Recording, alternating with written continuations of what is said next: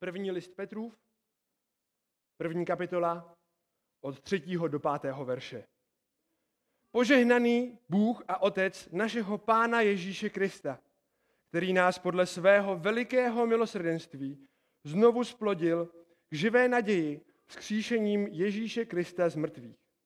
Dědictví nezničitelnému, neposkvrnitelnému, pardon, neposkvrněnému a nevadnoucímu, uchovávanému v nebesích pro vás, kteří jste mocí Boží střeženi skrze víru k záchraně, která je připravena, aby byla zjevena v posledním čase. Pojďme se modlit. Díky Bože za to, že jsi nás zachránil, díky moc za Ježíše Krista, skrze kterého si učinil tuto záchranu možnou. Díky moc, že jsi nás zhromáždil jako svoji církev, proto abychom tě chválili písněmi a otvíráním studiem tvého slova, pane. Prosím za to, abychom i dnes mohli vidět tvoji slávu a tvůj majestát ve tvém slově. V tom, jak ty mocně jednáš v našich životech a v životech všech věřících křesťanů. Díky moc za to, že tady tyto pravdy můžou být povzbuzením pro nás v našem každodenním životě, v našich každodenních starostech, v našem utrpení a ve všem, v čem procházíme, pane. Tak prosím a to, upínej náš zrak ke tvému majestátu, ke tvojí svatosti a ke tvému milosrdenství. Amen. Jakým způsobem se vyrovnáváme s těžkostmi? Jakým způsobem uh, procházíme utrpením? Začínáme si stěžovat, polevovat v našem úsilí o svatost, když přichází těžkosti, když přichází posměch? Začínáme být zatvrzelými, zahořklými? Pokud ano, tak pak náš pohled v utrpení je velice sebestředný. Druhá Timoteově říká, všichni, kdo chtějí zbožně žít v Kristu Ježíši, budou pronásledováni. A i Petr předpokládá, že příjemci jeho dopisu budou v jejich zbožném žití, v tom, jak zbožně žijí, pronásledováni. A právě protože v tomto pronásledování možná budou mít tendenci znespozornit, stát se nepozornými a začít se dívat spíše na sebe a na své okolnosti, než na Boha. Apoštol bere hlavy těchto utrpení, utrpením obtížených křesťanů a směřuje jejich zrak tam, kam patří. Na začátku dopisuje, na, na začátku tohoto dopisu vyvyšuje Boha v jejich životech. A to uvidíme hned v prvním verši. Hned v prvním bodě tohoto kázání. Verš třetí, první bod kázání, vyvýšení Boha ve znovu zrození spasených. Čteme, požehnaný Bůh a Otec našeho Pána Ježíše Krista, který nás podle svého velikého milosrdenství znovu splodil. Požehnaný Bůh. Na co Petr dává v první řadě důraz? Na Boha. Text začíná v úvodu ničím jiným, než oslavou Božího jména a jeho činu. Jako lidé občas máme pocit, že se bez nás Bůh neobejde a proto ho musíme chválit a uctívat. To však není pravda. Ve skutcích 17.24 se píše, Bůh, který učinil svět a všechno, co je v něm, je pánem nebe a země. Nebydlí ve svatyních zhotovených rukou. Ani se nedává sloužit lidskýma rukama, jako by něco potřeboval. On dává život všem. Dech i všechno. Proč tedy máme Boha, Bohu žehnat? Proč? Jako jeho stvořené bytosti si potřebujeme uvědomovat a připomínat svého stvořitele. Uvědomujeme si, že jsme na něm závislí a že máme tendenci zapomínat na to, kdo je naším Bohem. Stejně jako Izraelci zapomínali na svého Boha v pustině, stejně tak i tehdejší křesťané, i my, můžeme zapomínat na našeho Boha uprostřed našich těžkostí. Potřebujeme stejně jako autor žalmu 103 přikazovat své duši, abychom na něj nezapomínali. Žalm 103, verš 2. Dobrořeč má duše hospodinu a nezapomínej, co vše vykonal. A proto, když se zde píše požehnaný, ukazuje to na naše uvědomění, tím je pro nás Pán Bůh a co pro nás dělá. Nejen, že ho chválíme a oslavujeme soukromně, ale stejně jako Petr, potřebujeme i společně s dalšími a společně i další vést k uctívání a chvále našeho Boha. Ne jako farizeové, kteří tyto činy dělali pouze vlastní slávou, ale z radosti a z lásky, kterou máme v našem Bohu. Podívejte, jak je dál popsaný tento Bůh. Je popsaný jako Bůh a Otec našeho Pána Ježíše Krista. Vidíme, že tato oslava je určená předně první osobě Boží trojice. A zároveň to nesnižuje božství Ježíše Krista. Samotný titul pán, který je zde použit, je boží titul, jak čteme i v žalmu 86.8. Mezi bohy není nikdo jako ty, panovníku. Není nic jako tvé skutky.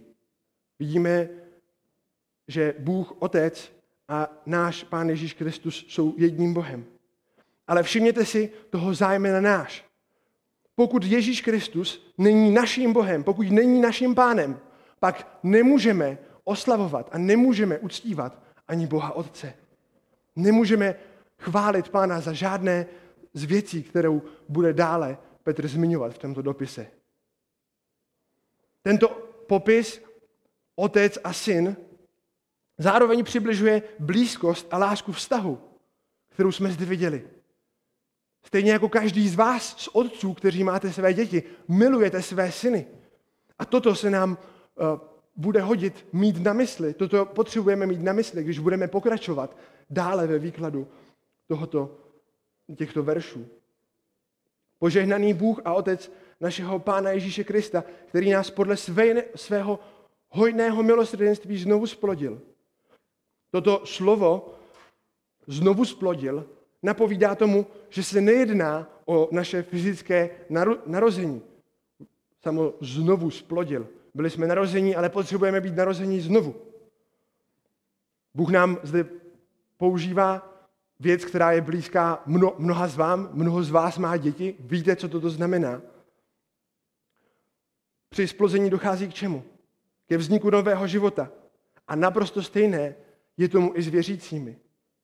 Rozhodl se někdo z vás, že se narodí svým fyzickým rodičům? Ne. Stejně tak i Bůh se rozhodl, že v nás stvoří nový život. Jakub 1.18. On se rozhodl a splodil nás slovem pravdy, abychom byli jakousi prvotinou jeho stvoření. Proč je však důležité být zachráněn nebo znovu zrozen, když přece už žijeme? Není to nějaká věc navíc, kterou máme v našem životě? Ne.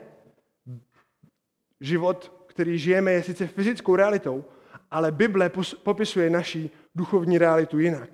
Bible nás považuje za mrtvé. Za mrtvé v hříchu. Efeským 2, 1 až 4. Také vás vzkřísil, když jste byli mrtví pro svá provinění a pro své hříchy, v nich jste kdysi žili podle věku tohoto světa, podle vládce mocnosti vzduchu, ducha, který nyní působí v synech neposlušnosti. Mezi nimi jsme i my kdysi žili v žádostech svého těla. Dělali jsme to, co se líbilo tělu a mysli. A tak jsme byli svou přirozeností děti hněvu, tak jako ostatní. Neznovu zrození lidé, lidé, kteří nemůžou a nechtějí chválit Pána Boha, nejsou pouze v nějakém pasivním stavu mrtvosti. Vidíme, že žijí ve svých žádostech a svými žádostmi jsou ve válce proti Bohu. Ačkoliv si uvědomují, že Bůh existuje, svým jednáním, svými skutky i svým postojem proti Bohu bojují. A proto, když se zde píše o svém velkém milosrdenství, když zde chválí veliké milosrdenství, proto potřebujeme boží milosrdenství. Protože my samotní jsme byli nepřátelé Boha, ale Bůh přišel, Bůh nás znovu zrodil. Definice milosrdenství je soucit se stvořeným v mizerné politování hodné situaci, přičemž není zahrnuta žádná zmínka o potřebě nebo nedostatku dobrých skutků. Jedná se o pouze jednostrané rozhodnutí projevit soucit ze strany Boha. V dopise, který probíráme, je v druhé kapitole v desátém verši. První list Petru, v druhá kapitola, desátý verš. Tato skutečnost, skutečnost milosrdenství, popsána takto. Vy, kdysi nelid, jste nyní lid boží. Vy, kdysi neslitování, jste však nyní došli slitování. Znovu zrozený člověk má proměněné srdce, touhy i naději, jako se píše v 2. Korinským 5.17. 2. Korinským 5.17. Proto je-li kdo v Kristu, je nové stvoření. Staré věci pomenuli, hle, je tu všechno nové. A to je jedna z věcí, na kterou naráželi pohané, kteří viděli život křesťanů. Petr to ukazuje prakticky na jejich životě v prvním Petrovi ve třetí kapitole ve čtvrtém verši. Dost již zajisté v tom, když jste v uplynulém čase života vykonávali vůli pohanů, kteří žili v bezúzdnostech, v žádostech, v opilství, v hýření, v pitkách, v nedovoleném uctívání model. Proto se diví, že s nimi neběháte do téhož proudu prostopášnosti a urážejí vás. Tam, kde jsme žili v žádostech jako pohané, tam, kde jsme nejvíce milovali náš hřích, naše opilství, nebo cokoliv dalšího, naše vlastní morální standardy, které měly za úkol vyvýšit nás a ne Boha, tam již takový nejsme. Neděláme to. Netěší nás to. Máme radost někde jinde. Naše radost, naše potěšení je ve svrchovaném a milosrdném Bohu.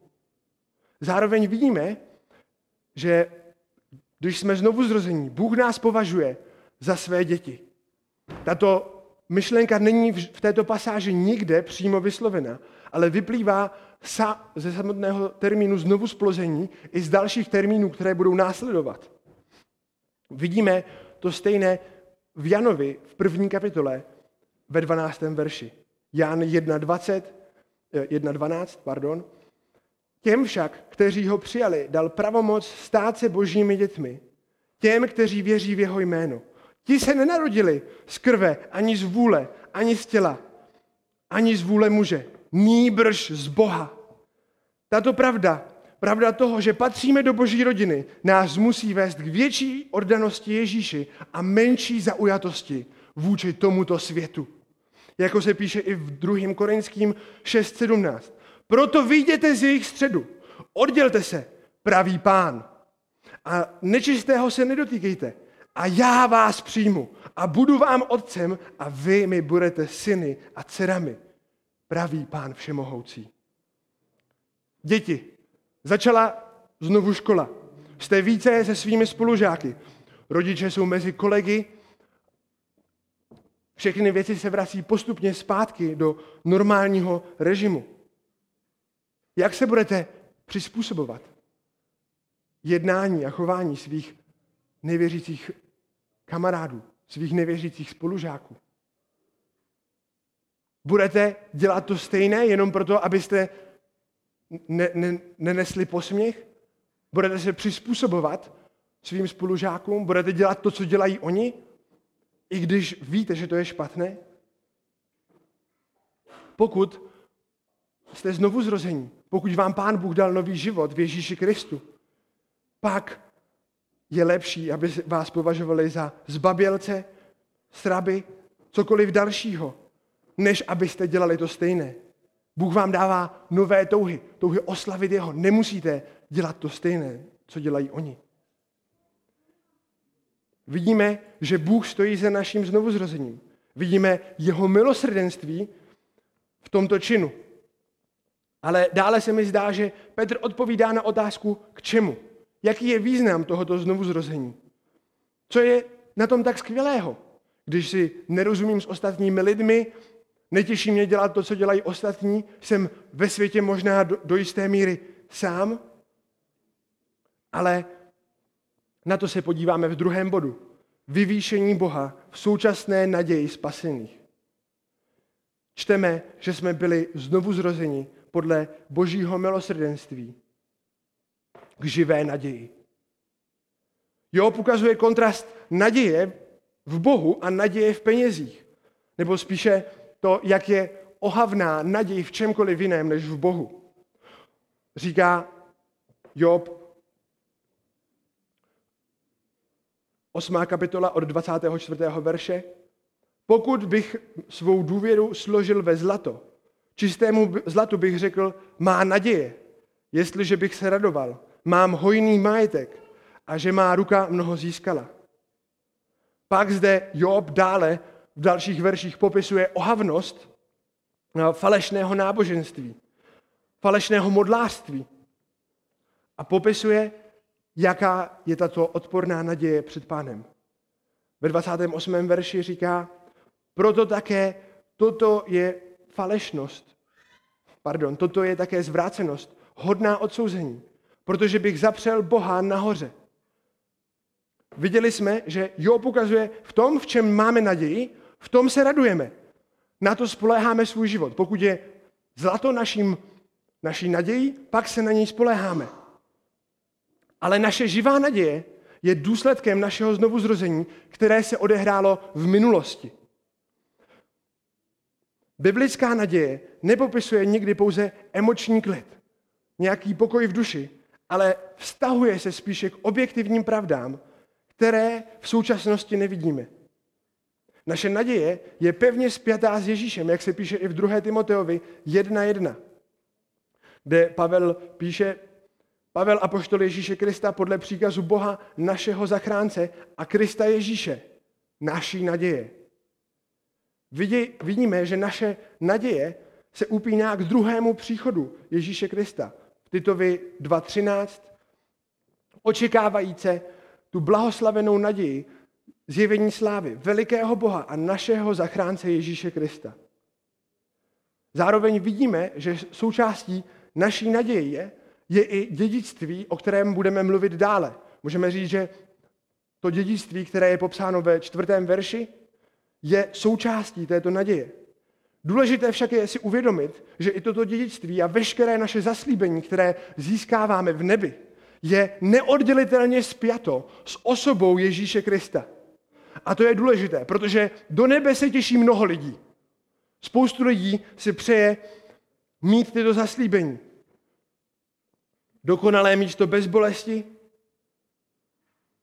Problém je však ten, že v jejich představách nikde nefiguruje opravdový Bůh nebo Ježíš Kristus. A v tom je opravdová naděje.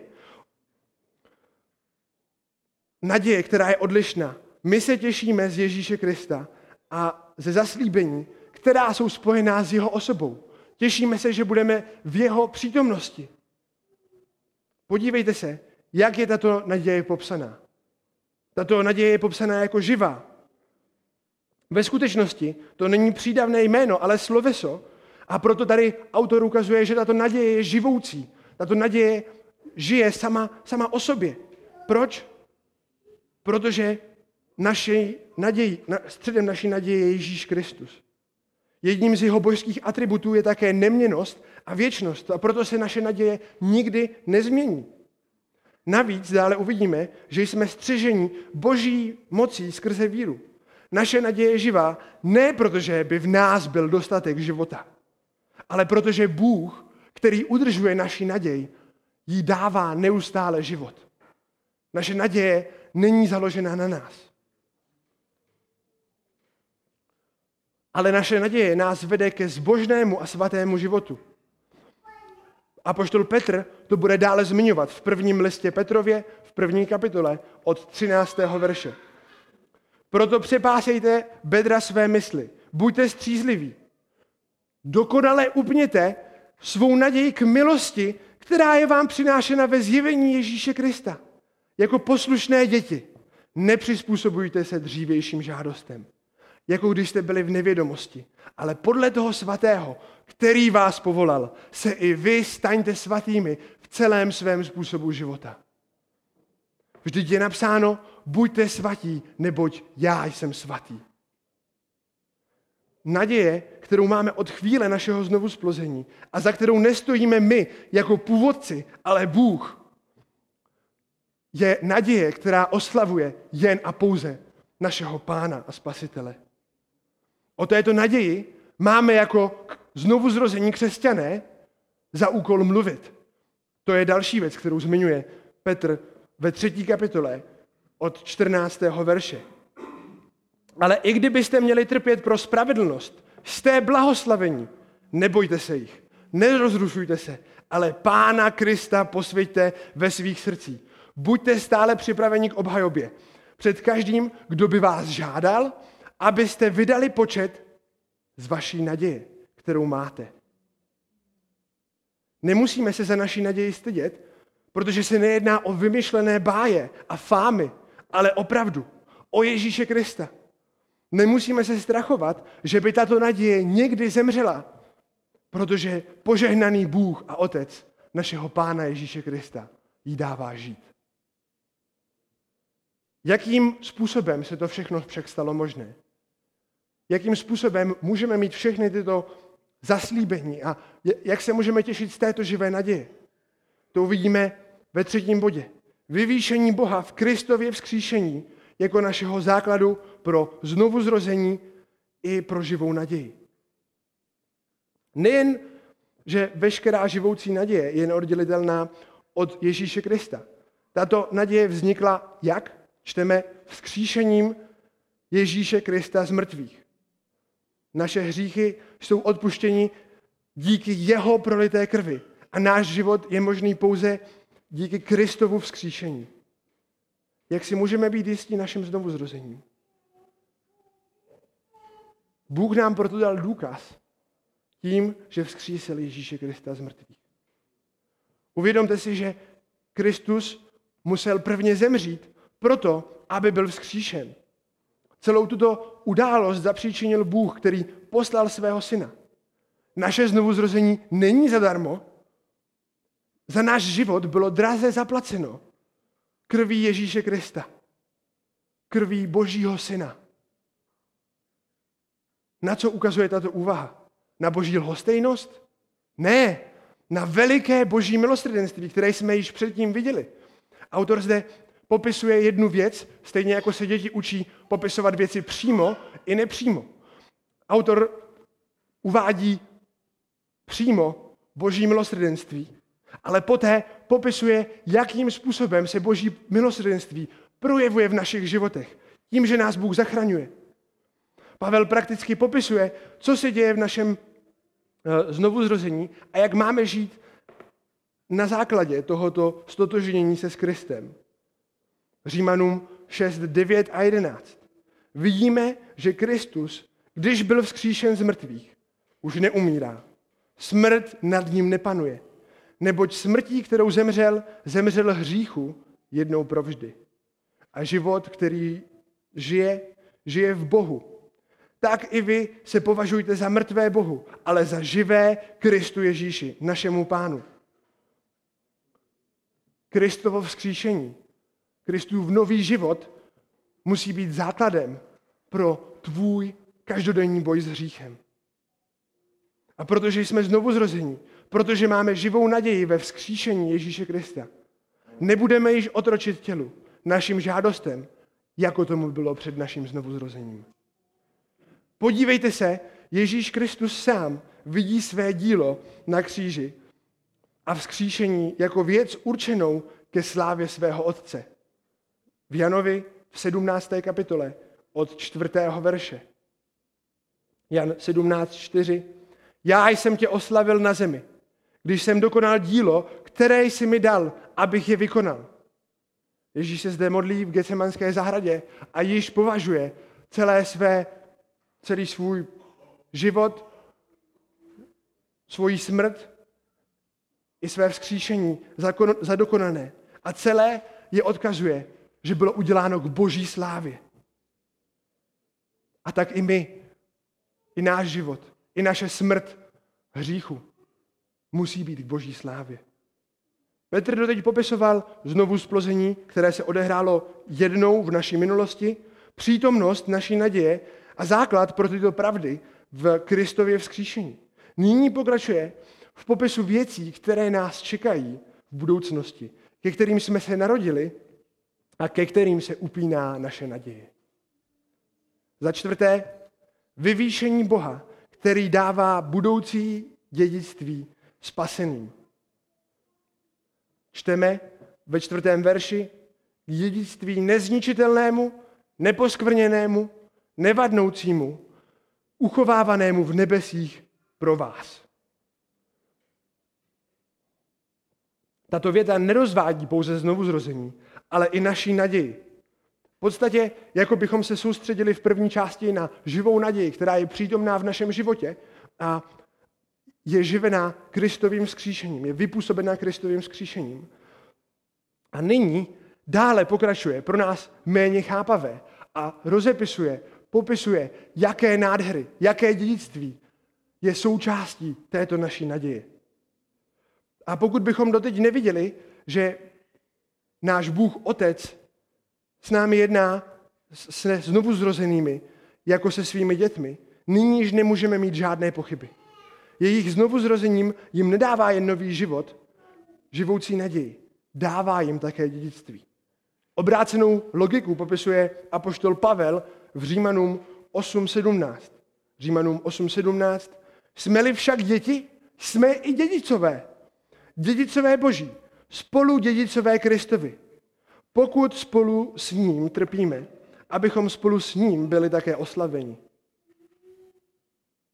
Vidíme, že součástí našeho dědictví je oslavení našeho těla společně s Kristem. Toto dědictví je dále popisováno jako nezničitelné, neposkvrněné a nevadnoucí. Vidíme, že autor používá negativní logiku, protože v současnosti na tomto světě není žádná věc, ke které by mohl dostatečně dobrým způsobem ukázat a přirovnat, tak to bude vypadat v nebesích. Ale říká, vzpomeň si na všechno, co vidíš v tomto světě. Přesně takové to nebude. V tomto světě známe pouze věci, které jsou zničitelné, poskvrněné a vadnoucí. Ale on zde ukazuje, tak to nebude. Bude to jiné proti tomu, co jsi zažil. Dědictví je nezničitelné. Znamená, že nepodléhá vnějším negativním fyzickým dopadům. Pavel tak popisuje, že naše oslavená těla při druhém vzkříšení a dále popisuje takto i náš věnec, který obdržíme jako ti, kteří doběhnou do cíle, do nebe. Naše dědictví je neposkvrněné, neposkvrněné hříchem. To znamená, že je čisté od hříchu a že se již nedá znečistit. Není možné jakýmkoliv způsobem vzít toto dědictví a hřešit s ním, nebo ho jakýmkoliv způsobem zmanipulovat do hříchu. Naše nevadnoucí naděje ukazuje na aspekt toho, že nestárne. A i v prvním Petrově dále uvidíme, že tráva a její vadnutí je přirovnáno člověku a k její pomývosti. Petr bude dále citovat Izajáše, Izajáš 47. Tráva usychá, květ vadne, když na něj zavane hospodinu vdech. Jistě, lid je jen tráva. Ne tak naše dědictví, ne tak náš život s Bohem v nebesích. Vlastnosti tohoto dědictví znovu ukazují na atributy našeho Boha.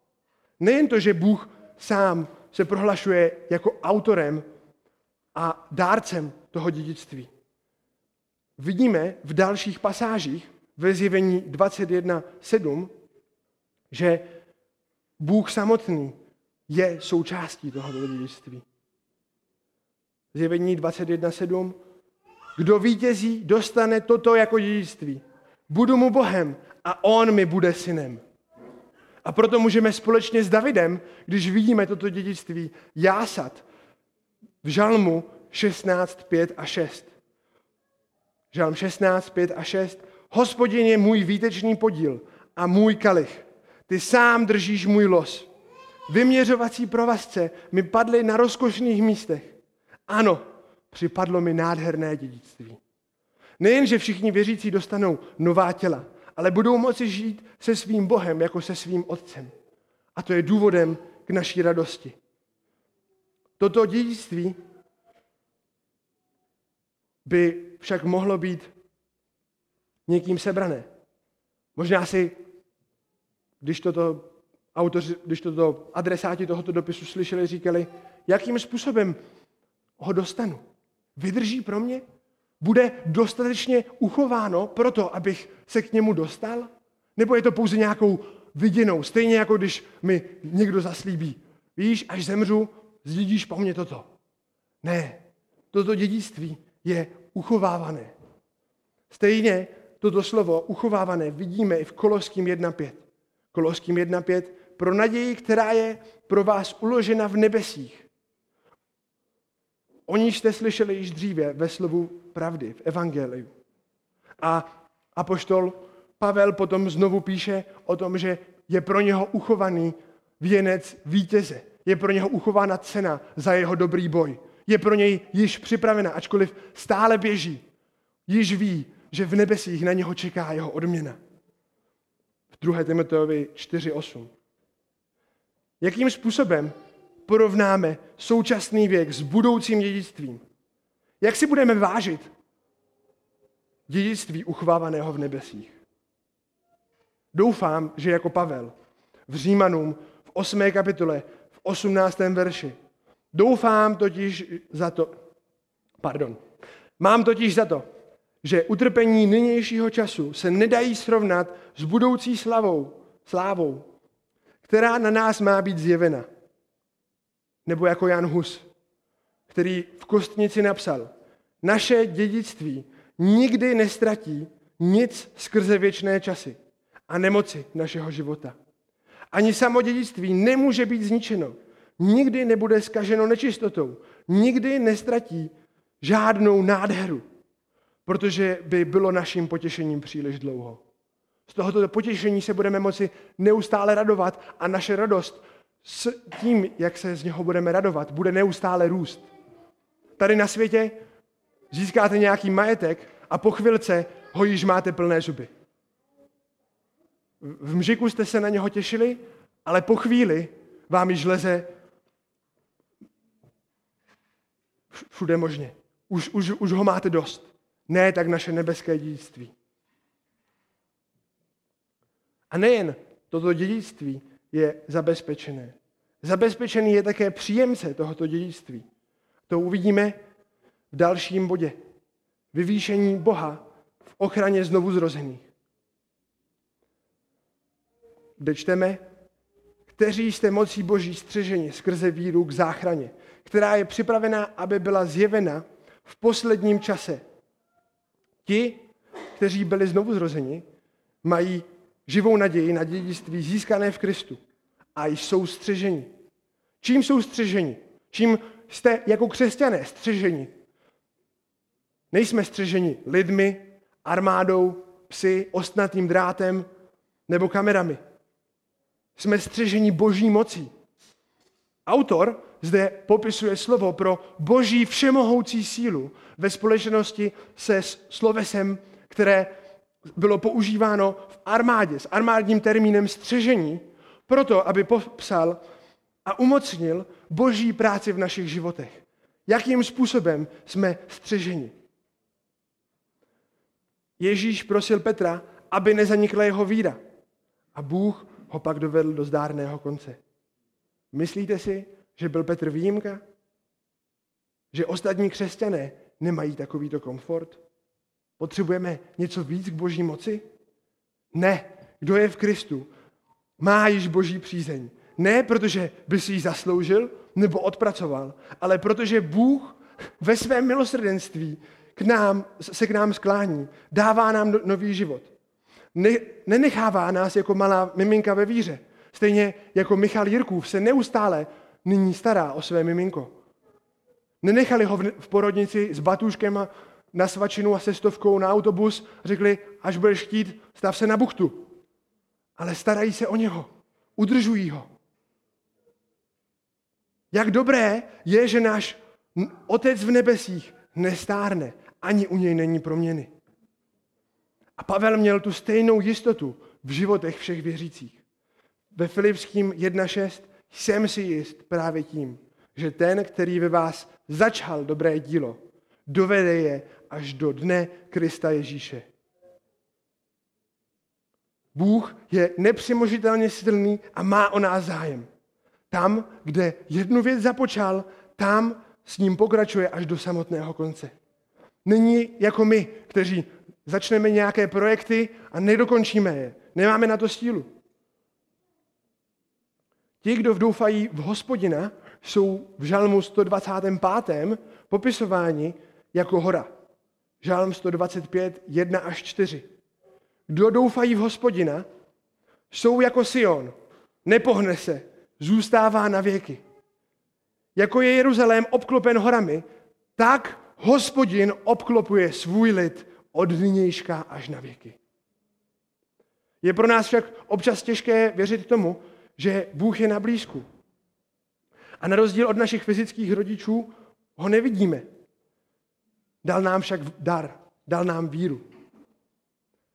Efeským 2.8 a 9. Neboť jste zachráněni milostí skrze víru a ta záchrana není z vás. Je to boží dar. Není na základě skutků, aby se nikdo nechlubil.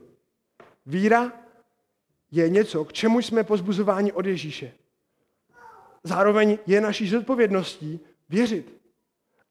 Je však v našich silách, abychom věřili, abychom ve víře se trvali? Nikoliv. Ale naše víra se upíná k Ježíši, který je popisován jako původce a dokonavatel naší víry. Je tím, kdo stál na jejím zrodu, i ten, kdo pohlídá, abychom doběhli do zdárného cíle. Tato víra nemá, neznamená, že v tomto světě od našeho uvěření až do naší smrti budeme mít pohodičku, jako by to někteří falešní kazatelé řekli. Uvěřil jsi? Pak již v tomto životě tě nepotká nic špatného. Ale, Pet, ale Pavel popisuje, že Bůh k této víře, proto aby tuto víru ještě více protříbil a vyzkoušel, přidává i utrpení. Filipským 1.29.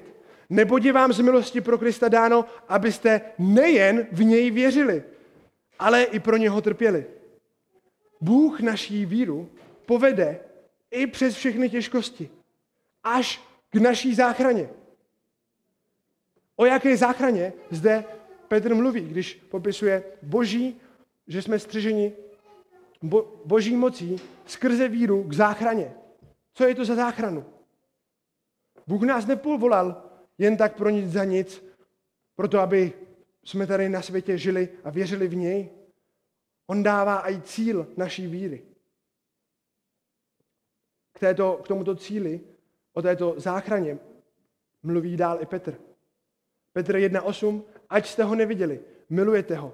Ačkoliv ho ani nyní nevidíte, věříte v něho a jásáte nevýslovnou radostí, plnou slávy, docházejíce cíle své víry, záchrany duší. O jaké záchraně zde Petr dále mluví? O záchraně duší. Proč potřebujeme záchranu? Před kým? Před čím? V Římanech v první kapitole v 19. verši se píše, že Bůh z nebe zjevuje svůj hněv proti každé bezbožnosti a nepravosti lidí, kteří potlačují pravdu. A znovu autor listu Hebrejům ukazuje, že ti, kdo pohrdají kristovými činy a životem, budou souzeni. Hebrejům 10.30 Neboť známe toho, který řekl, mně náleží pomsta, já odplatím. A opět, pán bude soudit svůj lid. Je hrozné upadnout do rukou živého Boha. Bůh nás svým znovuzrozením, nadějí a vírou zachovává k záchraně před jeho spravedlivým hněvem, který bychom si jistě zasloužili. Zachovává nás od věčného pláče, od pekla, od skřípení, od skřípení zubů, které je připraveno pro ty, kteří nepřestávají žít v nepřátelství vůči Bohu. Soud i záchrana je již připravena. Ježíš může přijít, kdy bude chtít, jako se píše i v Hebrejům 9.28. Tak i Kristus, když byl jednou obětován, vynesl, vynesl hříchy mnohých. Po druhé se bez hříchu ukáže k záchraně těm, kteří ho očekávají. I soud je již připraven. A Ježíš jen čeká, jak se píše v Hebrejům 10.12. Hebrejům 10.12. On však přinesl jedinou oběť za hříchy a navždy usedl po pravici Boží. A nadále jen čeká, až jeho nepřátelé budou položeni za podnož jeho nohou. Jaké milosrdenství je, že nás Bůh znovu zrodil a zachovává nás před tímto soudem. Kdy má být tato záchrana zjevena? Má být zjevena v posledním čase, jak se zde píše. Při zjevení, při, při zjevení Ježíše Krista, při posledním soudu. O této situaci mluví jako o posledním čase, protože pak již po tom soudu budeme s Kristem na věčnosti v nebesích a čas již pro nás nebude hrát takovou roli. V celém tomto dopisu je Kristovo zjevení používáno jako motivace ke svatému a radostnému životu napříč utrpeními. Naše záchrana je ve zjevení Ježíše Krista. Jak uvidíme i v 1. Petrovi 1.7.